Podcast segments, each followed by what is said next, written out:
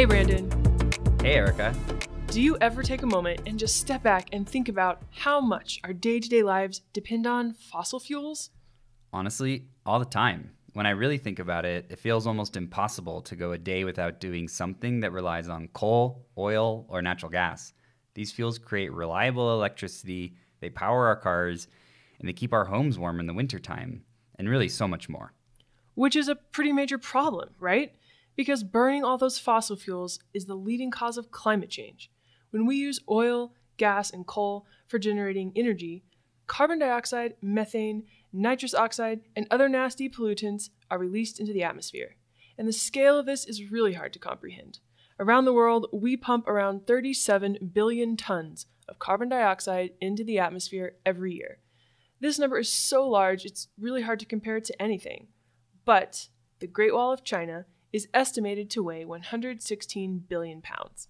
So the total weight of carbon dioxide we humans put in the atmosphere by burning fossil fuels every year is roughly equal to 700 Great Walls of China. Wow, okay, that's that's crazy. But hold on. There's a lot of really smart people out there working to solve this problem, right? Here in the US, wind and solar have been some of the fastest growing sources of electricity generation. I personally see solar panels going up on roofs all the time. And the major oil and gas companies have committed to investing in all sorts of renewable energy. I'm looking at Chevron's website right now, and they're highlighting their work in renewable biodiesel, green hydrogen, and carbon capture projects. They even claim to be leading in lower carbon intensity oil and natural gas.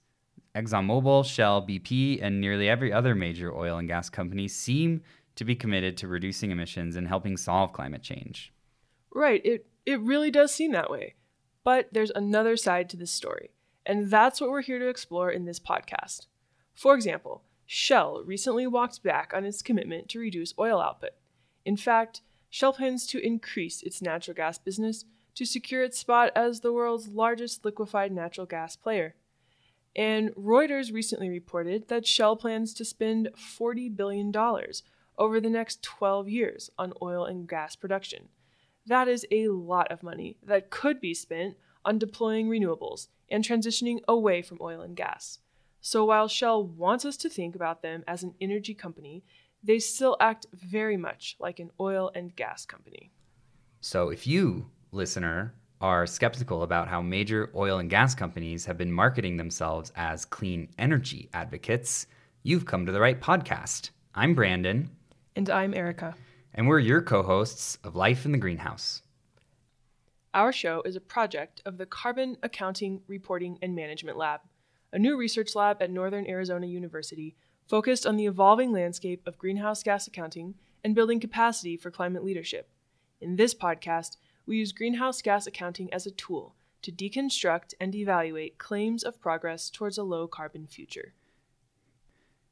And some of you are probably wondering what greenhouse gas accounting is all about and what a low carbon future really means. In season one of our show, you're going to learn all about this. Many companies and corporations around the world have made commitments to reduce their greenhouse gas emissions and transition to clean energy, including the oil and gas industry.